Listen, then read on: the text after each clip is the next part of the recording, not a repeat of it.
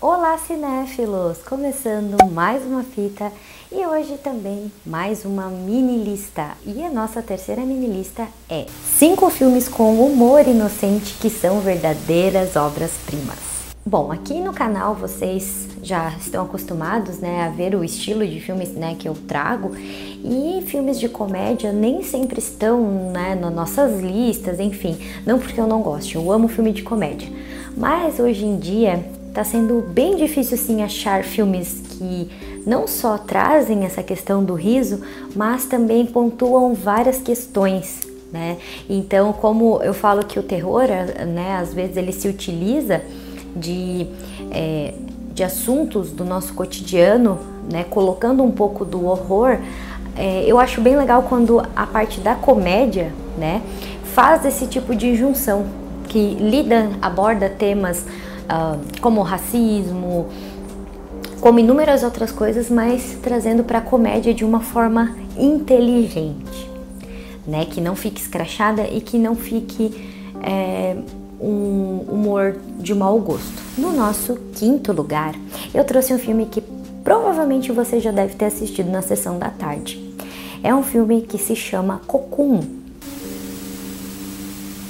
o filme aborda a história de um grupo de alienígenas que retorna à Terra para recuperar os casulos, contendo as pessoas que haviam deixado para trás em uma viagem anterior. Esses casulos estavam descansando no fundo do oceano. Depois de recuperados, eles armazenaram esses casulos na piscina de uma casa que haviam alugado em uma pequena cidade da Flórida. Sua missão é dificultada por um número de idosos de uma comunidade de aposentados que estava secretamente usando essa piscina e que descobrem poderes em comum dentro desses casulos. A velhice já foi tratada em diversos filmes, dos mais variados gêneros. Aqui em Cocum, os idosos são personagens comuns, homens que vivem as suas pacatas vidas em um asilo até que uma novidade surge para mudar o rumo das coisas. Eles ganham uma disposição e vitalidade além do comum e uma milagrosa cura para câncer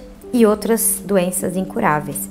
Com aquela cara de sessão da tarde, o filme é agradável e edificante. Para mim é uma obra sensacional.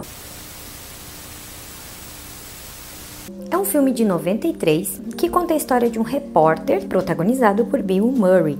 E ele é um repórter de televisão que faz previsões de meteorologia. Aí ele vai a uma pequena cidade fazer uma matéria especial sobre o celebrado Dia da Marmota. Odiando cada segundo da sua estadia naquele fim de mundo, Phil acaba sendo forçado a permanecer ali, em virtude de uma nevasca que os impede de retornar para suas cidades. O que o repórter não sabia é que ele dormiria e voltaria no tempo para o início do dia do festival. Mantendo todas as suas memórias, ele é forçado a viver repetidamente em um mundo no qual o tempo não avança para o amanhã. Feitiço do Tempo é um desses filmes que traz uma mistura perfeita de comédia, sarcasmo, humor negro, um pouco de drama, romance, aventura, que, no fim, nos deixa totalmente apaixonados pelo que acabamos de ver. Um filme de comédia verdadeiramente icônico, que certamente merece um espaço de destaque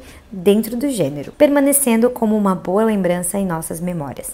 Por isso eu convido vocês a assistir esse filme que é sensacional. Feitiço do Tempo ocupa o nosso quarto lugar. Uma garrafa de Coca-Cola jogada de um avião fazem os nativos acreditarem que é um presente dos deuses.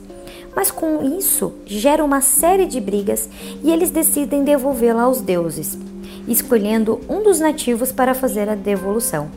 Pausa para falar do nativo, que é uma verdadeira figura. O bicho é um sarro. O ar falsamente documental que o diretor propõe aqui em Os Deuses Devem Estar Loucos trata-se de uma longa viagem do nosso protagonista cujo objetivo é livrar-se definitivamente do presente maldito dos deuses. O contato de alguém com algo totalmente alheio à sua cultura, ao seu mundo, ao seu cotidiano, sempre foi uma boa matéria-prima para comédias de situações. Os Deuses Devem Estar Loucos é um desses filmes, tendo um espaço geográfico não muito visto em obras do gênero e um tipo de personagem representado entre o falso documentário e a comédia de caráter étnico. Não é o tipo de humor que agrada a todos, é verdade, mas não há aqui ninguém que tenha assistido e tenha diminuído o poder dessa obra. No nosso ranking de segundo lugar, nós temos o excelente filme Napoleão Dinamite.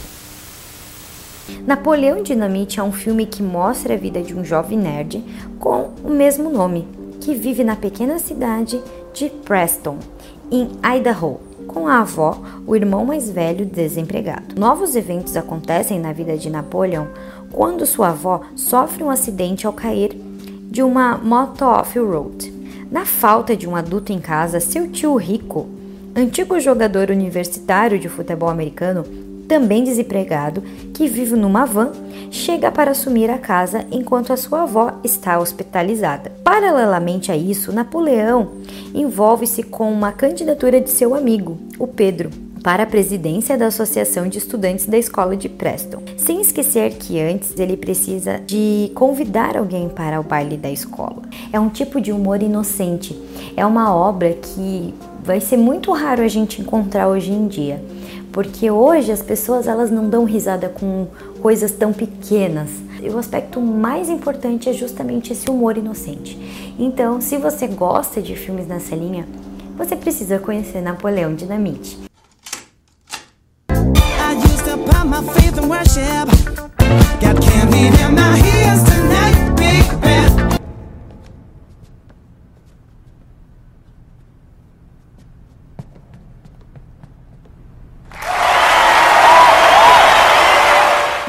Nosso primeiro lugar. Com certeza esse filme você conhece. Ele passava inúmeras vezes na sessão da tarde, cinema em casa e, com, né, e companhia, que é um príncipe em Nova York. A Kim, interpretado por Ed Murphy, é príncipe herdeiro de Zamunda, na África, que se rebela contra o casamento arranjado por seu pai, o rei, que concorda que o filho viaje por 40 dias para resolver seus problemas. Assim, a Kim vai para Nova York, se passando por um pobre estudante para encontrar uma noiva que não o ame por sua posição, mas sim por quem ele é.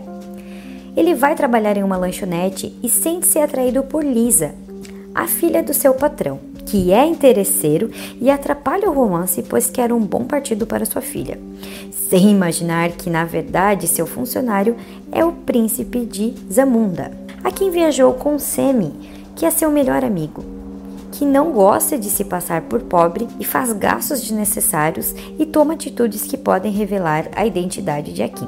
Ed Murphy trouxe ao mundo uma das suas comédias mais icônicas, apresentando uma resposta ao cenário racista dos Estados Unidos, com seu típico bom humor. Assim, um príncipe em Nova York faz o espectador rir, seja ele uma criança nos anos 80 ou um adulto nos dias atuais. A comédia se faz presente aqui, de forma mais escrachada ou ácida, em todos os momentos, o que leva o espectador ao riso fácil durante toda a projeção. Essa é uma história que merece sim ser vista para quem ainda não viu e revisitada para os que viram, pois é um filme que envelheceu muito bem. E a grande novidade é que depois de 32 anos, essa obra ganha a sua parte 2. Sim, a Amazon Prime Video lança Um Príncipe Nova York 2 no seu catálogo no dia 5 de março. E por isso que eu também coloco esse filme como primeiro lugar, porque eu estou esperando muito, muito essa obra. Ed Murphy falou numa entrevista que ele tem medo que o, o filme 2 é, quebre um pouco dessa magia e a forma como o filme vem envelhecendo bem, que as pessoas deixem de gostar da primeira obra por uma sequência mal executada, enfim, por inúmeros motivos. A gente tem uma história com um enredo um pouquinho diferente, que é a volta né, do príncipe Akin para os Estados Unidos. O bacana é que os, todos os personagens do primeiro filme estão no segundo também. E a gente vê um Akin retornando para Nova York atrás de seu filho, que ele não sabia que tinha. né? Então, basicamente, é, essa é a abordagem do filme. Mas eu acho que o bacana vai ser justamente a gente ter acesso e contato com esses personagens tão bem executados né, no filme antigo, no primeiro filme, há 32 anos atrás. Então eu acredito que vai ser uma grata surpresa pra gente. Então fica aqui a minha terceira mini lista. Espero que você tenha gostado. Se você já assistiu algum desses filmes, comente aqui embaixo. E é isso, gente. Nos vemos na próxima fita. Obrigada e até mais.